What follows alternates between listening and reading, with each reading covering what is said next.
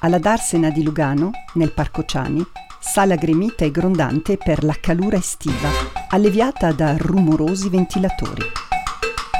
Per il secondo incontro radiofonico sulla creazione del mondo, dal Big Bang al pensiero umano, Radio Petrushka esplora l'universo con innumerevoli podcast, incontrando scienziati di fama mondiale. Ascoltali su radiopetrushka.com e scarica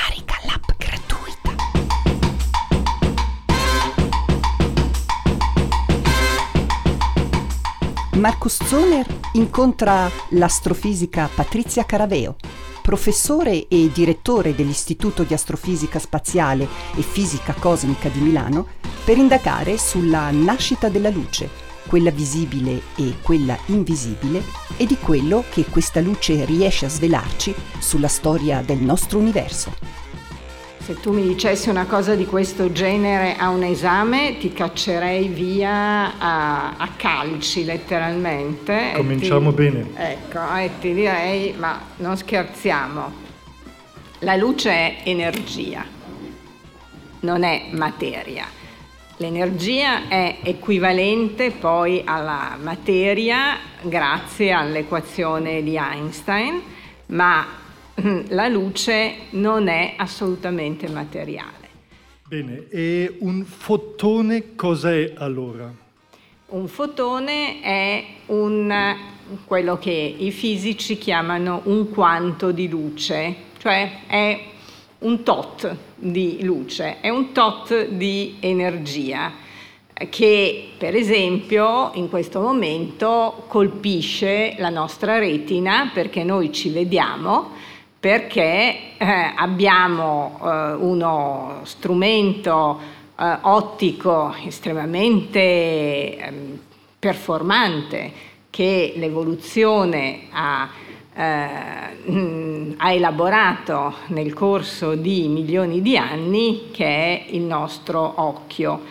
Però quello che noi vediamo eh, non sono solo i fotoni cioè i quanti di eh, luce che mh, colpiscono la retina, ma è eh, il messaggio che il nostro cervello decodifica dal, eh, dagli impulsi elettrici che il nervo ottico Mm, conduce al cervello. Allora, quello che mi preoccupava, per quello dicevo rode, perché si dice che eh, luci sono, eh, sono fotoni, cioè, cioè foto, eh, sono fotoni, ma è anche onda. Certo. Questa cosa qui, co- come, come, me la spieghi? Mm. Uh, ci sono dei fenomeni uh, che sono più facilmente eh, spiegabili eh, pensando che la luce è un'onda, eh, tipicamente quando per esempio fanno, mh, mm, i, i, fisici fanno interagire due cosiddetti treni d'onda e eh, si, vedono, si, vede che si formano uh, delle bellissime figure geometriche, delle, delle bolle concentriche che eh, sono facilmente spiegabili eh, se noi pensiamo che il fenomeno che vediamo è un'onda, quindi sono le onde del mare, le onde del lago, eh, buttate un sasso qui, ne buttate uno vicino, ogni sasso produce il suo treno di onde e quando le due onde si scontrano fanno un pattern caratteristico che si riconosce istantaneamente.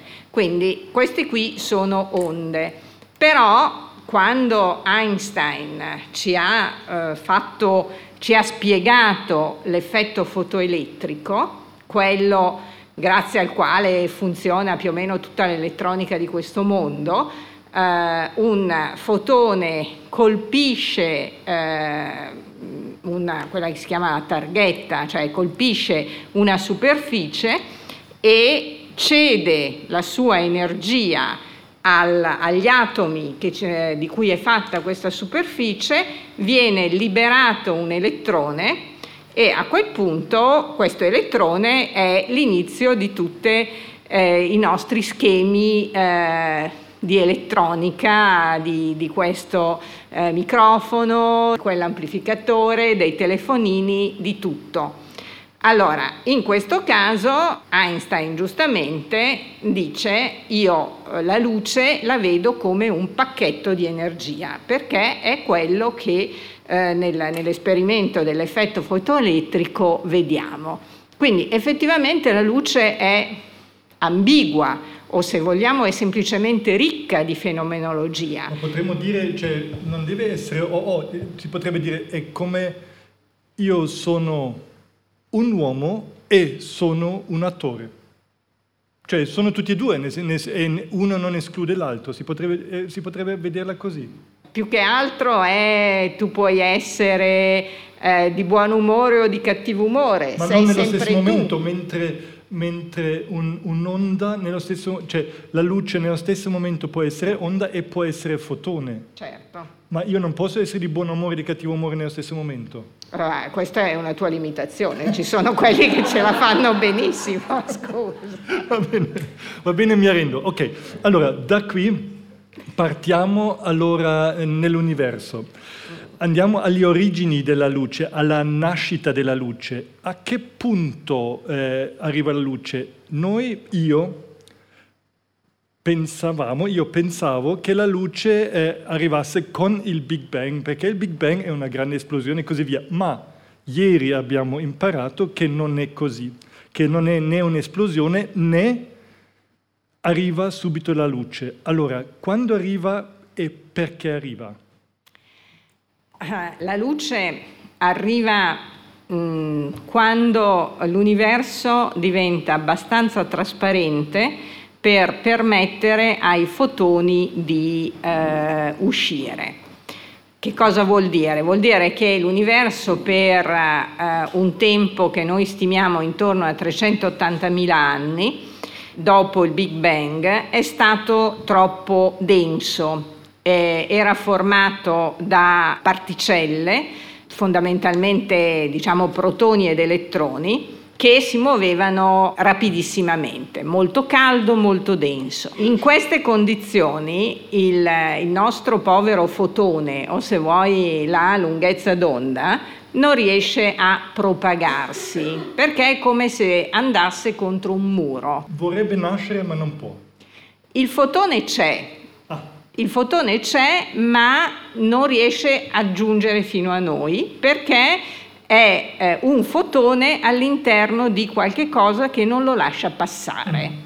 E quindi non riuscendo a passare il poveretto si ferma e, e, in generale poi viene assorbito. Ma quello che a un certo punto succede è quello che gli astronomi chiamano la ricombinazione, cioè l'universo è, eh, si è abbastanza raffreddato perché eh, gli elettroni siano un tantinello più calmi, quel tantinello più calmi che permette ai protoni di agguantarli. Quindi un protone e un elettrone fanno un atomo di idrogeno.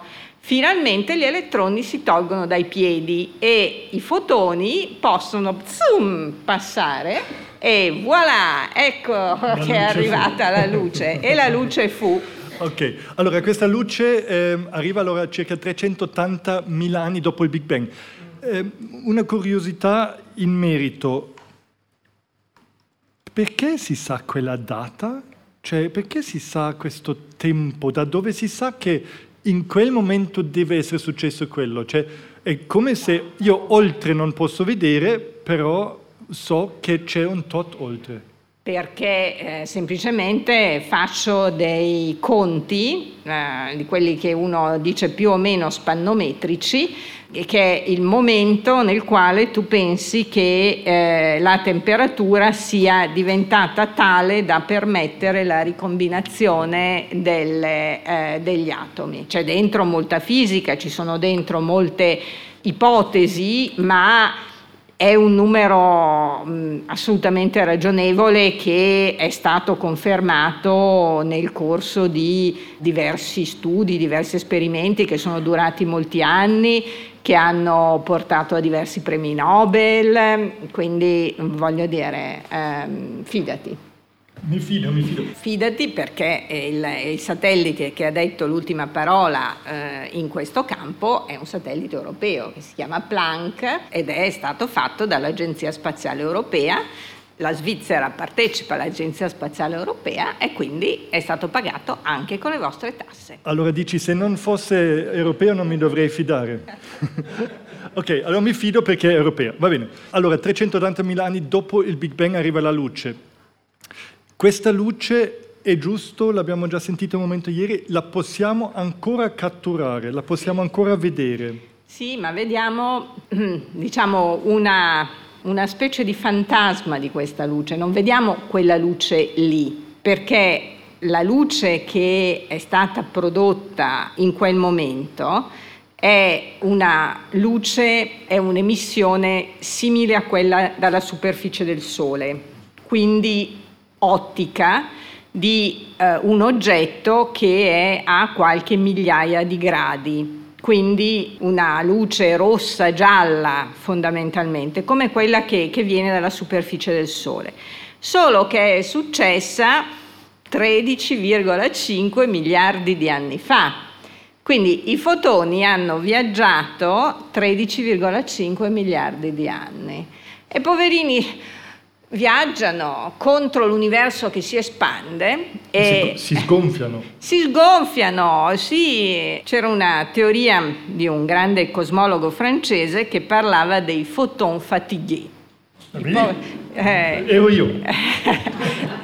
I poveri fotoni che insomma devono viaggiare in, in uno spazio che si espande e anche la loro lunghezza d'onda si tira e si espande e quindi quando la lunghezza d'onda si, si tira, diciamo così, eh, i fotoni eh, da ottici diventano infrarossi, da infrarossi diventano millimetrici, da millimetrici diventano radio e quindi adesso Planck vede una emissione radio. In questo momento entrate voi astrofisici che, astronomi anche, che catturano questa luce, che la guardano con strumenti, con satelliti, cioè telescopi in, nello spazio, nell'orbita, nello spazio, con grandi specchi, vedono questi primi fotoni. Con questo, in un certo senso, guardano indietro nella storia dell'universo, giusto? Certo. Infatti, vedono il passato. Gli astronomi vedono sempre il passato, ma esatto. gli astronomi vedono il passato sempre. Quando voi guardate il Sole, lo vedete come era otto minuti fa, perché la luce ci ha messo otto minuti ad arrivare dalla fotosfera del Sole fino a noi, sono 150 milioni di chilometri la distanza tra la Terra e il Sole. La stella più vicina, Proxima Centauri, è a poco più di tre anni luce, cioè la luce che va a 300.000 km al secondo ci impiega fisicamente tre anni per arrivare e, e così via. Andiamo sempre più distante. Le galassie, le nubi di Magellano sono a 50 mm, kiloparsec che sono 150.000 anni luce quindi ancora una volta stiamo vedendo l'archeologia del, delle stelle. Noi, vediamo, eh, noi crediamo di, di vedere l'universo come è adesso, ma noi in effetti vediamo tante eh, strati di una specie di cipolla universale e man mano che ci allontaniamo vediamo eh, degli oggetti sempre più antichi. Magari quell'oggetto lì c'è ancora, ma magari nel frattempo ha cambiato, è evoluto. E, e, quindi bisogna lasciare passare il suo tempo per, per vederlo. Allora, noi vediamo tutti questi miliardi di anni indietro. In quel momento che la luce si accende, 380.000 anni dopo il Big Bang, in fondo anche per noi si illumina qualcosa, perché ci permette di vedere. Adesso la mia domanda è, cosa vediamo in questa lontananza? Cosa c'era? C'era la luce e cosa c'era? Eh, la, la luce ha delle piccole disuniformità, nel senso che tutto l'universo è un diciamo, bagliore indistinto, ma se lo guardiamo con, con, grande precisione, come appunto ha fatto per esempio il satellite Planck, come hanno fatto altri satelliti prima di lui, eccetera, quello che eh, noi vediamo è che ci sono delle piccolissime disuniformità. Cioè la, la nostra palla cosmica è di un certo colore, ma ci sono delle macchiette eh, un pochino più calde e un pochino più fredde, dove un pochino vuol proprio dire un pochino, eh? è tipicamente una parte su 100.000, mm? quindi se la palla fosse di 100.000 gradi, e non lo è perché sarebbe troppo calda, ma se fosse di 100.000 gradi, vuol dire che ci sono delle macchiette che hanno 100.000 e un grado e delle altre che hanno 100.000 ah, meno un grado. Quindi questo è il lavoro difficilissimo che devono fare i colleghi che eh, studiano la, quella che si chiama radiazione cosmica di fondo, perché sono eh, proprio delle, delle variazioni molto molto piccole, però sono fondamentali perché è da quelle piccolissime variazioni che sono nate le strutture dell'universo. Quindi l'universo in fasce, l'universo che ha solo fatto i suoi primi vagiti, ma ha, già dentro la struttura che poi creerà gli ammassi di galassie, che poi creerà mh, le, le, galassie, le stelle, i pianeti. Arriviamo, arriviamo subito a, a noi. Sì. Eh, no, ma allora quello che vediamo oggi, quello che è la sostanza, noi, le stelle, le galassie, siamo frutto di una minuscola irregolarità. Yes, perché l'irregolarità avveniva in un universo che era tutto fatto semplicemente di idrogeno. C'era un pizzichino di elio, un pochino di litio, ma proprio poca roba. Tutto idrogeno. E tu non sei fatto tutto di idrogeno. Noi non siamo fatti tutti di idrogeno, siamo fatti di eh, molte, eh, molti altri elementi.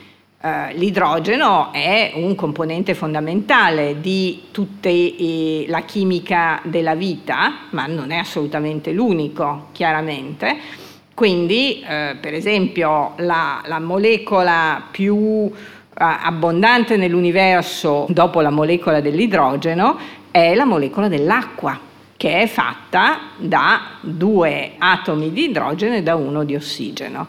L'ossigeno non esisteva quindi qualcosa l'ha dovuto fare e quel qualcosa sono le stelle. Le stelle sono le fornaci nelle quali si formano tutti gli elementi dei Però quali siamo fatti adesso noi. io ti fermo, se no loro non tornano le prossime volte, perché questa è la materia che spieghiamo domani e dopodomani. Allora ti devo fermare e dobbiamo tornare agli inizi dell'universo queste minuscole irregolarità ehm, hanno, me lo immagino un po' come un colpo di frusta, c'è una piccola irregolarità che alla fine fa un grande effetto. Vabbè, forse non, non è proprio così, ma una, una, piccola, una piccola oscillazione all'inizio che poi ha un tipo di effetto abbastanza grande alla fine. E Cosa succede dopo queste irregolarità? Senza adesso guardare subito il nostro presente, ma cos'è il prossimo passo? C'è quell'irregolarità? Quel, il prossimo quella... passo è la luce si chiude, plac, perché i fotoni sono passati, non c'è niente che produca altri fotoni eh, e l'universo diventa buio. Quindi dopo il primo momento di illuminazione, come i fuochi artificiali, grande fuoco artificiale, poi i fuochi artificiali finiscono, non ce n'è più per nessuno. L'universo diventa buio, si chiamano le ere oscure dell'universo, bisogna aspettare che le irregolarità formino delle strutture, si formino le stelle, quindi abbastanza materia si aggreghi per formare le stelle e una volta che si sono formate le prime stelle, allora le prime stelle uh, riilluminano l'universo. Ok, prima che arriviamo alle prime stelle, allora è giusto se ho capito bene, allora c'è, diciamo, possiamo chiamarlo come una specie di, di nebbia dove non esce la luce, no? ci sono i fotoni che vanno, c'è la nebbia che a un certo punto finisce, 380.000 anni dopo il Big Bang, questa nebbia si scioglie cioè, per una ragione e i fotoni riescono a passare. Passano, si propagano nell'universo, noi oggi ancora li vediamo, ma non c'è altra fonte di luce.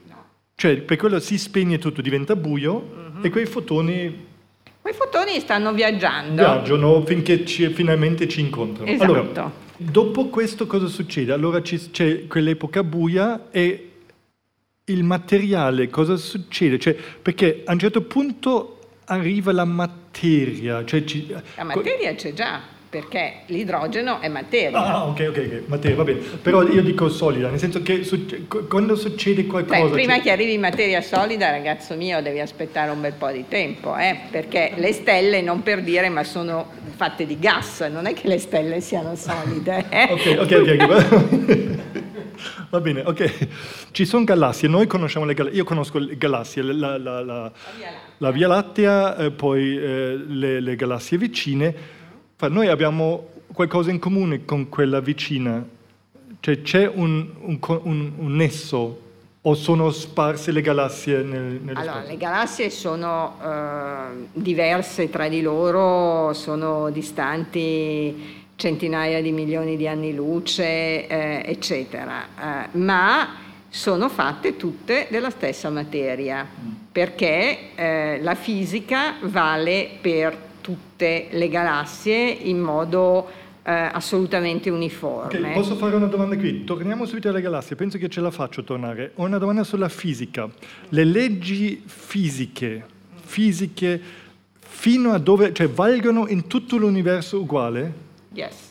Bene, basta? Parentesi qui. Ok, allora le galassie, il, il, la connessione fra le galassie, formano qualcosa insieme? Sono connessi? Hanno qualcosa a che fare insieme o sì, meno? Uh, sì, le, le, galassie sono delle grandi strutture, ogni galassia è fatta da 100-200 miliardi di stelle, quindi le galassie sono grosse strutture ma non sono diciamo, le strutture più grosse dell'universo, perché le galassie in generale si formano in gruppi o ammassi di galassie.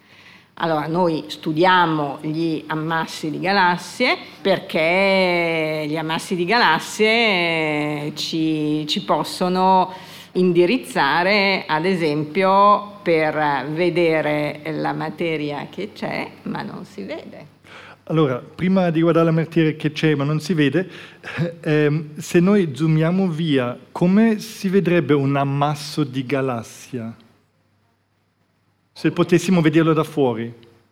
Come sarebbe? Guarda gli ammassi della Come Berenice piuttosto che del Perseo, noi li vediamo da fuori, vedi una, a seconda di con che strumento lo vedi chiaramente, ma vedi una regione di cielo dove eh, ti metti a guardare e conti 1, 2, 3, 4, 5, 6, 7, 8, 12.000, 15.000, 16.000 galassie e dici ce ne sono tante e, e, sono concentrate in una certa regione di cielo. Ok, sono concentrate in una regione e formano qualcosa. Da cosa dipendono queste forme?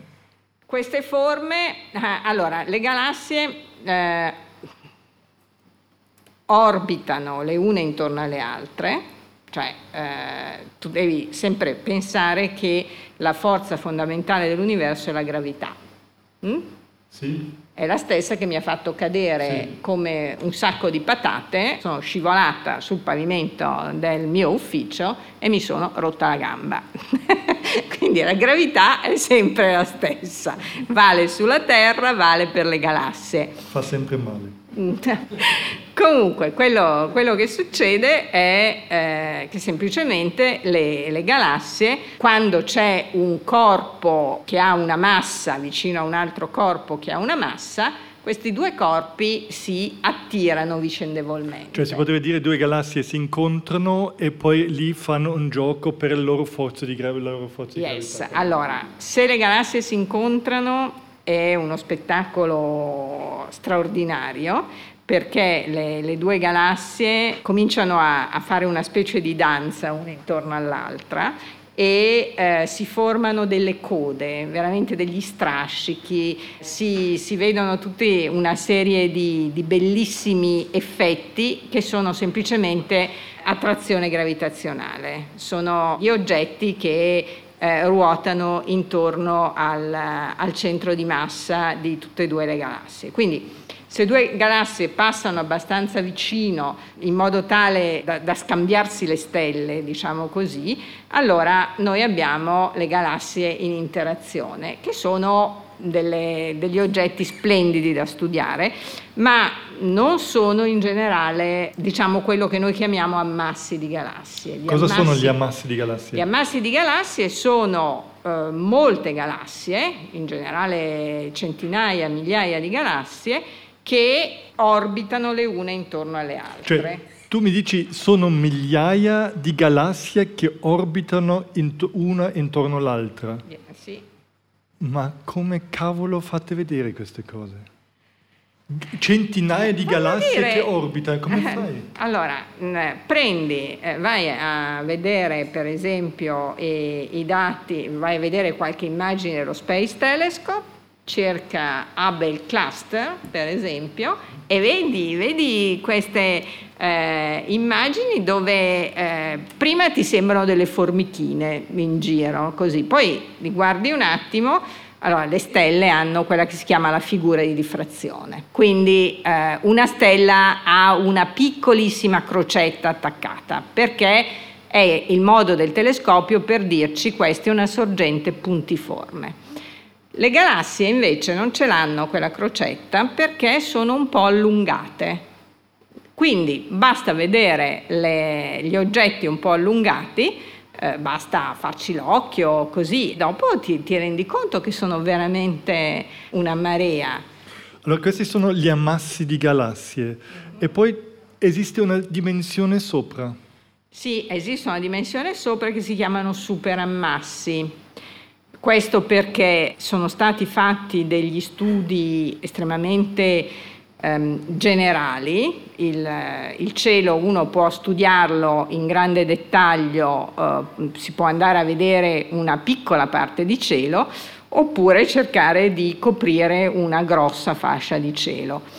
Quando le prime volte sono state coperte grandi fasce di cielo, ci si è reso conto che eh, le galassie non sono distribuite in modo uniforme nel cielo, ma eh, anche lì sembra che ci siano degli specie di muri di galassie, cioè delle grandi strutture che attaccano in qualche modo un ammasso a un altro attraverso dei filamenti. Questi qui sono stati chiamati la grande muraglia piuttosto che altri nomi così un po' di fantasia ma sicuramente ci si è resi conto che esistono delle strutture più grandi degli ammassi che sono i superammassi. I superammassi e questi vanno lungo a questi filamenti, dici? Sono sì. come dei filamenti nel, nel sono delle, delle, specie di filamenti che attaccano un, uh, un ammasso a, a un altro ammasso. E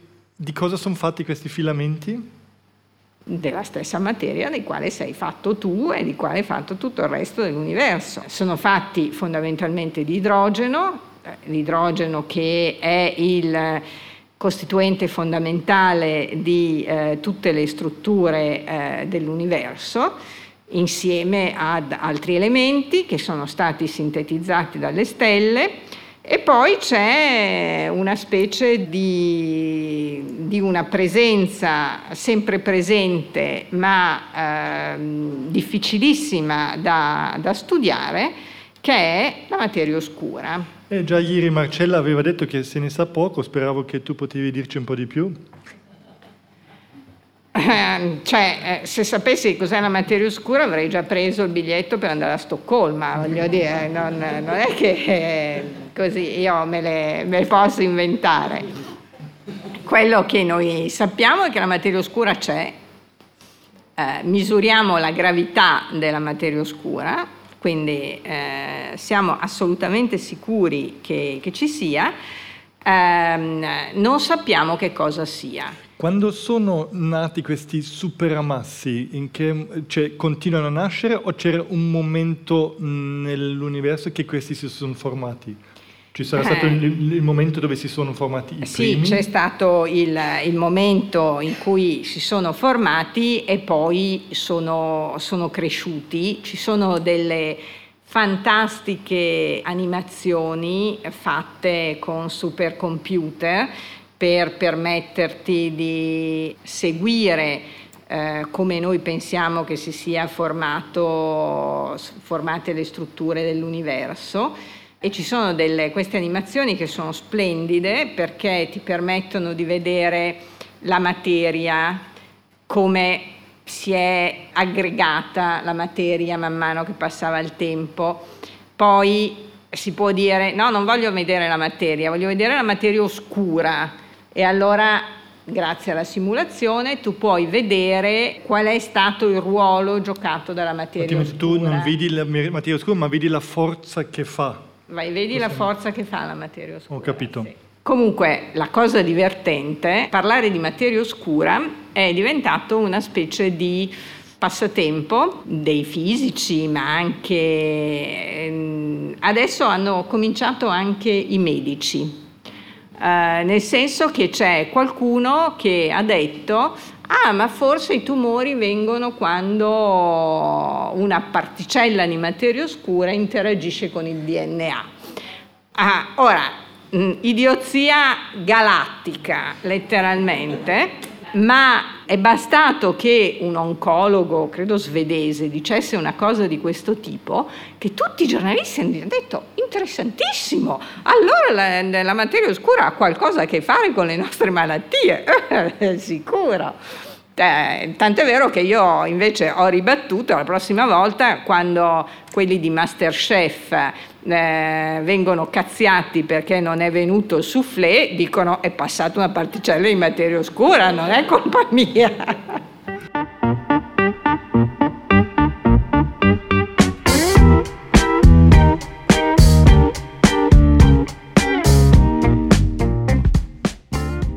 Patrizia, tu chi sei? Allora, io sono una eh, persona fortunatissima perché eh, faccio il eh, lavoro più bello del mondo.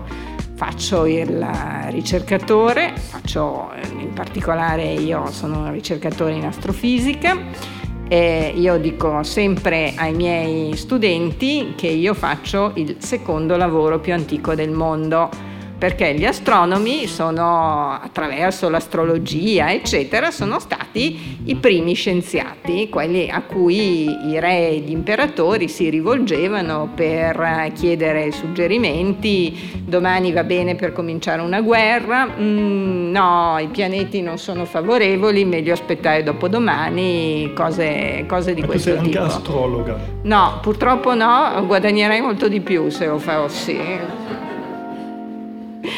Comunque io ho studiato fisica, poi ho deciso di, di, di specializzarmi in, in astrofisica, ho, ho, avuto una grandissima fortuna perché assolutamente per caso come studente sono entrata in una collaborazione internazionale che stava gestendo un, il primo satellite europeo di astronomia gamma, quindi studiare fotoni di altissima energia e da lì sono passata da un tema di ricerca a un altro, da un satellite a un altro in modo che a me è sembrato molto naturale, ma in effetti se ci penso ho avuto tutta una serie di colpi di fortuna notevoli.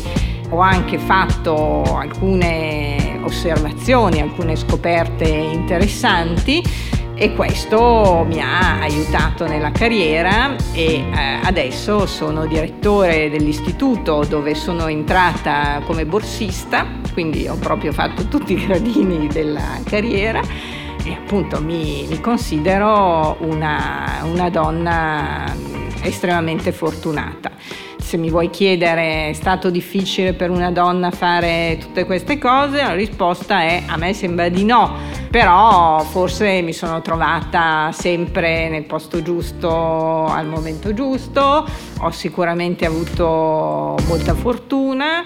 eh, ho potuto sempre contare su colleghi con i quali ho, ho lavorato benissimo credo di non aver mai mandato al diavolo nessuno, o, se l'ho fatto l'ho fatto in modo discreto. Ma quella cosa lì, quel sentimento che alle volte si ha o viene espresso da, da persone, da donne che, che lavorano in, in posizioni anche alte, che devono in un certo senso quasi essere più brave degli uomini per essere considerate? Avverti delle cose così, dei fenomeni così? Sì e no, dipende, dipende criticamente dal, dagli ambienti dove sei. L'ambiente dell'astronomia è un ambiente, perlomeno in Italia, è un ambiente molto aperto, circa il 30%, anzi un po' di più degli astronomi italiani è è di sesso femminile che è un ottima diciamo, piazzamento all'interno della comunità internazionale. Sono Italia, Francia e Spagna che hanno tante astronome. Il numero diventa eh, subito più basso per eh, la Germania, per eh, l'Inghilterra, mm, quindi forse c'è anche una componente di cultura neolatina, onestamente non lo so. Posso parlare in prima persona per eh, l'astronomia. Eh, la situazione diventa già un pochino più mh, mm, complicata ad esempio per la fisica. In fisica ce ne sono un po' meno, sicuramente ci sono meno uh, donne ai piani alti come professori ordinari in, in giro per uh, le varie università. Quindi Sicuramente qualche diciamo, problema di carriera c'è, però mm, non credo che, che, sia solo un problema di scienziati, semmai gli scienziati in generale si sposano con scienziati, quindi cercano di, si, si, capiscono almeno, eh, così come, ma spesso i medici si sposano con i medici. E tu a una ragazza giovane oggi consiglieresti di fare una carriera così?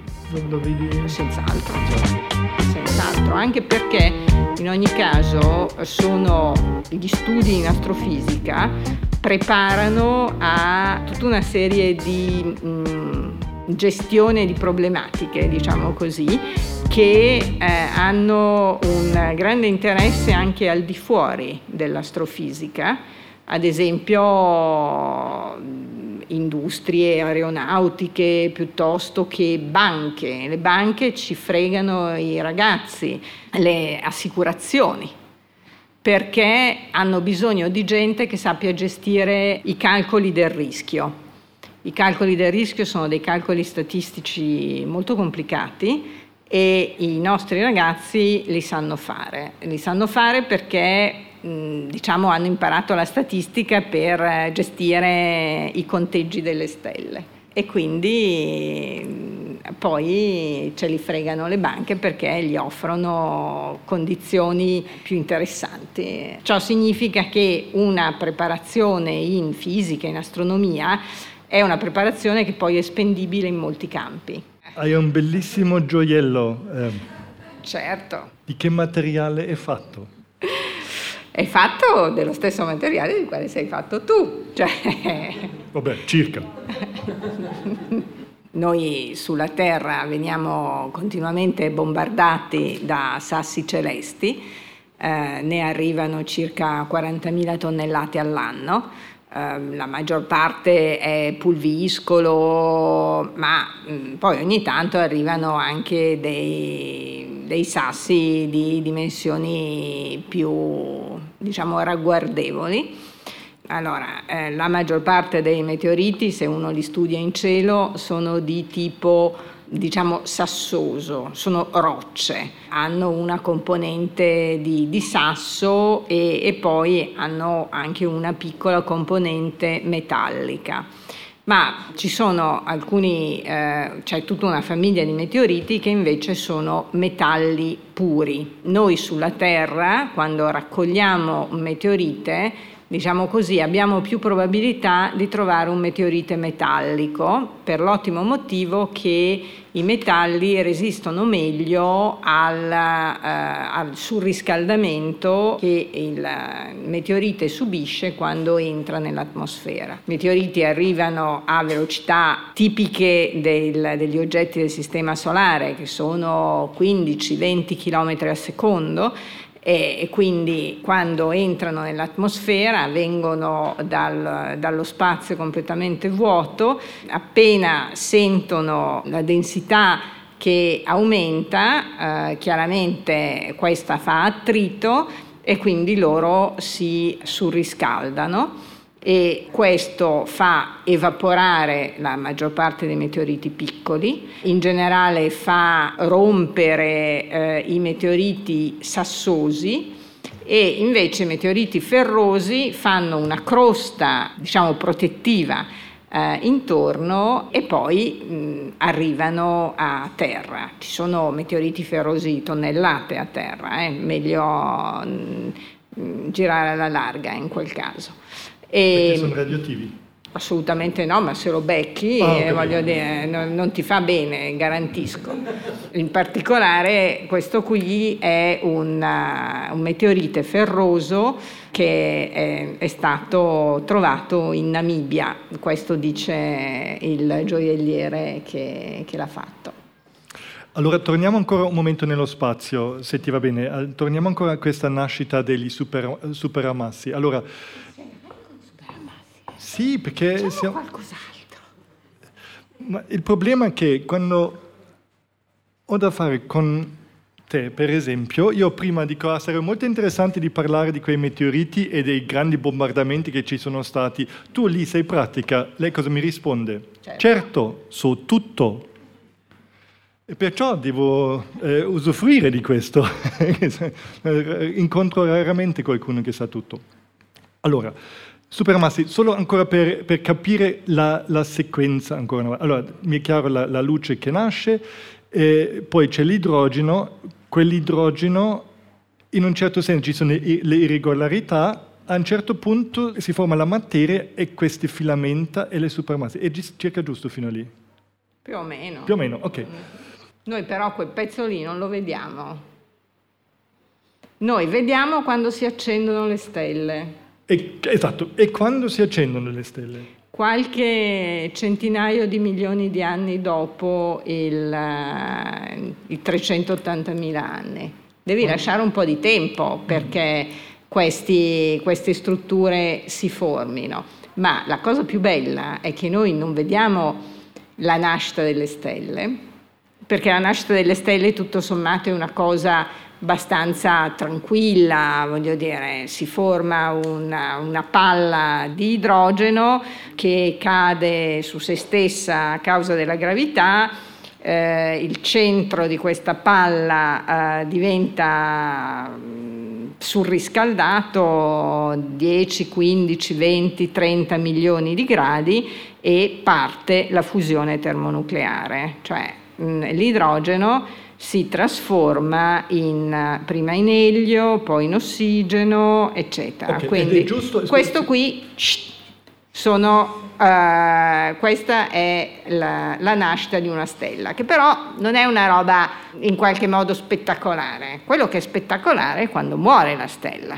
perché quando muore la stella, la stella fa boom, queste qui in particolare, le prime stelle erano stellone molto grosse. Si chiama Big Boom. Torniamo ancora a quel fenomeno della luce di quelle che noi vediamo. Allora, noi abbiamo a disposizione per vedere tutte queste cose qui, diciamo come unica fonte, la luce in tutte le sue forme, le lunghezze, onde, tutte, eh, eh, cioè, ok, non è la luce solo visibile, ma tutte le, le onde elettromagnetiche sono certo. quelle che ci, fan, ci, permettono di vedere. Mm-hmm. Ed è vero che secondo la lunghezza d'onda dell'onda elettromagnetica io posso dire sostanza, età, movimento. Di chi? Di quell'oggetto che emette queste onde.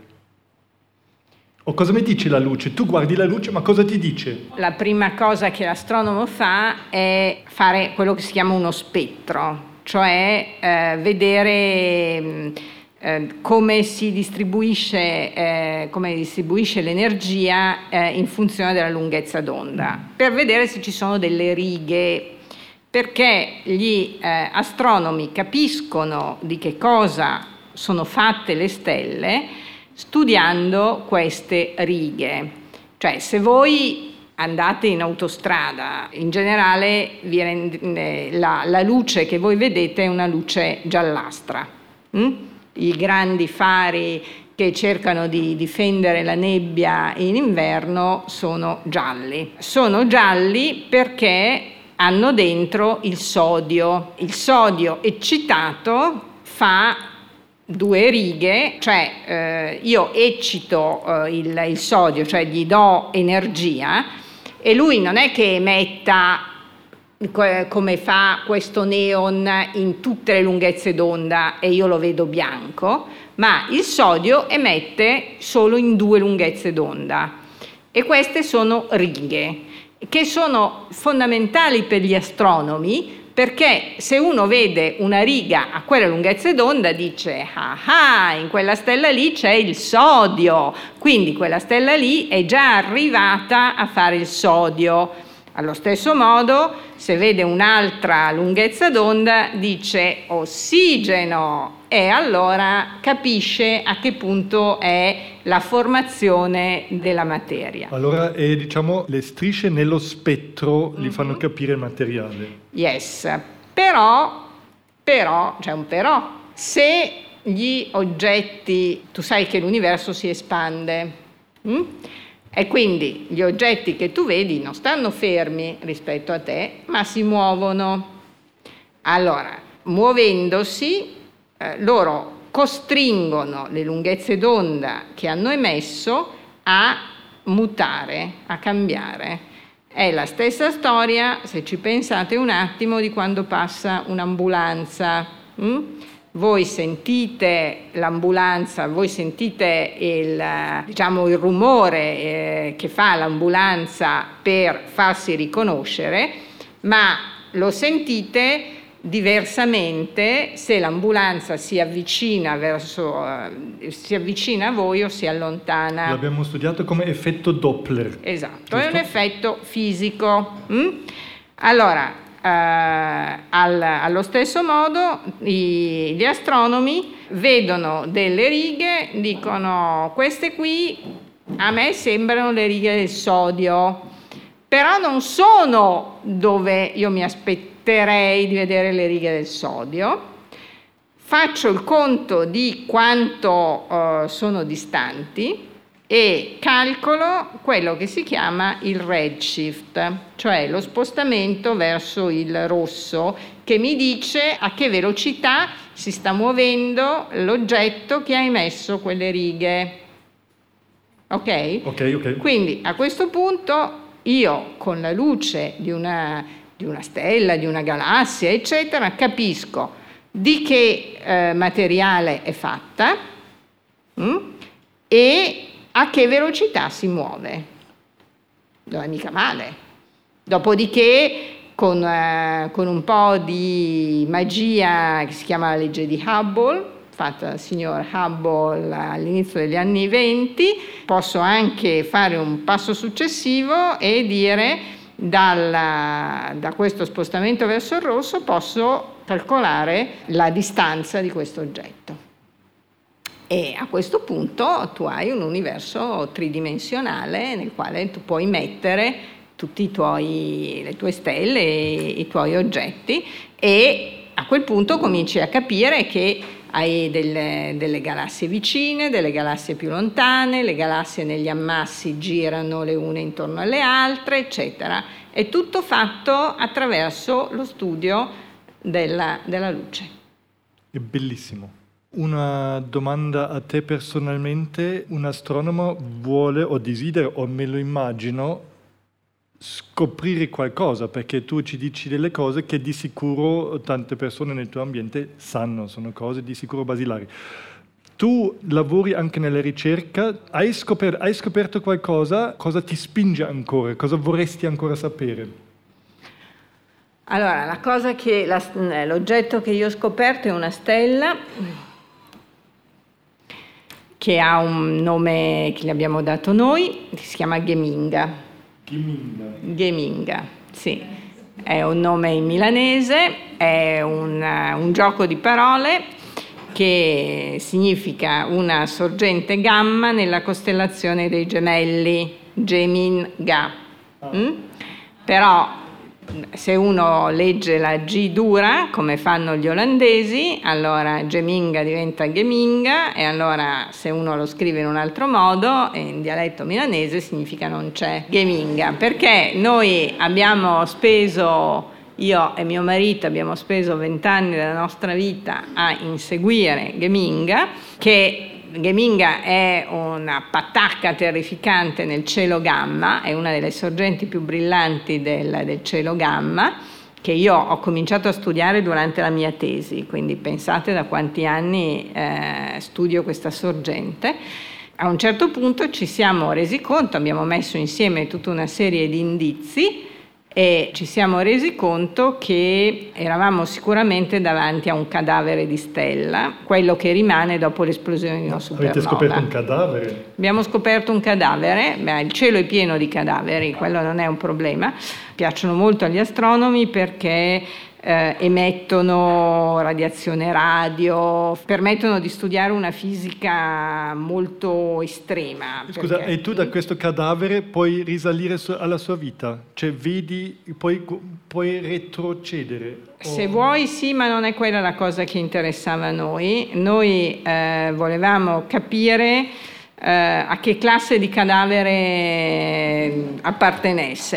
Eh, sembra, sembra, banale, ma i cadaveri di stelle sono gli oggetti che hanno preso più premi Nobel in astronomia, quindi eh, avevamo diciamo, un nostro perché nel fare questa cosa. Questi nocciolini di stelle, allora mh, pensiamo che è un oggetto simile al Sole, massa mh, maggiore o uguale a quella del Sole. Mh? Eh, ma il Sole ha un raggio di circa un milione di chilometri, questo oggetto ha un raggio di 10-12 chilometri. Mm? Quindi il Sole dopo una pressoterapia terrificante. Questo succede quando esplode una supernova e, e quindi diciamo è un fenomeno che i, i, fisici, gli astronomi hanno studiato da, da molti anni ma questi, questi tipi di, di stelle mh, mm, poi risultano visibili solo in radio perché diventano una specie di faro cosmico. Cosa vuol dire risultano visibili in radio? Cioè non emettono, sono talmente piccoli che la radiazione ottica che emettono è risibile, è piccolissima, perché la radiazione ottica è proporzionale alla superficie che la emette. Eh, e quindi se tu hai un oggetto piccolo piccolo, eh, la sua luminosità è piccola piccola. Cioè Plutone, che è un pianeta del PUT, eh, anzi un nanopianeta, ha una luminosità ridicolmente più piccola di Nettuno, per esempio, che invece è un gigante gassoso, perché è proprio semplicemente la differenza di dimensioni. Quindi le, la nostra stellina si comportava come diciamo, le, le, stelle morte che eh, emettono in radio, che sono dei fari cosmici, ma lei non emetteva in radio neanche per sbaglio. Abbiamo usato tutti i radiotelescopi del mondo per cercare di andare a tanfugnare questo oggetto, non, eh, fino a quando eh, non abbiamo capito tutto, abbiamo visto la luce e ci siamo resi conto che eravamo davanti a un, un nuovo tipo di, di cadavere stellare, diciamo così. E quindi adesso c'è una famiglia di, di queste stelle che nel frattempo è cresciuta, uh, ultimamente siamo arrivati a contarne più di 40, che si chiamano Geminga-like, quindi sono stelle come Geminga. Quindi praticamente io... questa stella ha preso uh, tutta la tua vita fino adesso? Cioè una, una, buona porzione, sì, una buona porzione della mia vita. E sì. anche ti occupa Ancora oggi, cioè tu ci vai ancora, stai ancora ricercando eh, oggi in questa ehm, direzione? Non gaminga propriamente detta, ma io studio le sue cugine, gaminga-like. E sono nella stessa zona? No, no, sono sparse in tutto il cielo, è una, è una popolazione di stelle, quindi sono sparse in tutto il cielo. Ho capito. Va bene, allora eh, ti ringrazio di cuore Patrizia di essere venuta oggi, grazie a voi di nuovo eh, per questa serata che siete venuti, per il vostro interesse. Grazie mille.